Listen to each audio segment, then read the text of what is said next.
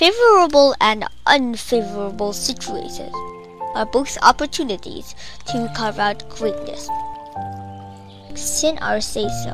Why does the Shifu praise me? Xian'er ask Shifu. When I first became a monk, you spoke highly of me all the time. Why? You said that I was good natured with great potential. And you said that I was bright and kind hearted. I was industrious and courageous.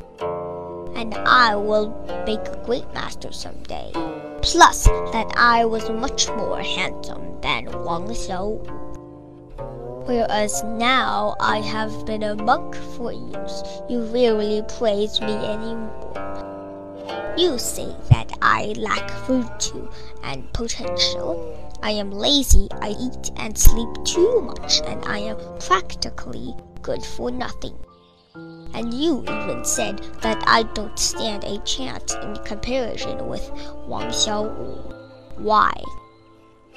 Below are quoted from my Shifu's new book, Say Good Things, Master Xuecheng's insight on the path to speaking like a Buddha as we continue to progress, every one of us will face more and tougher challenges.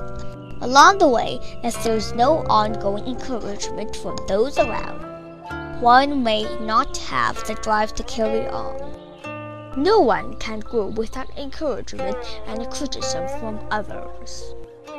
If one wishes to become an incredibly precious jade, one must be courageous to embrace every challenge, favorable and unfavorable alike.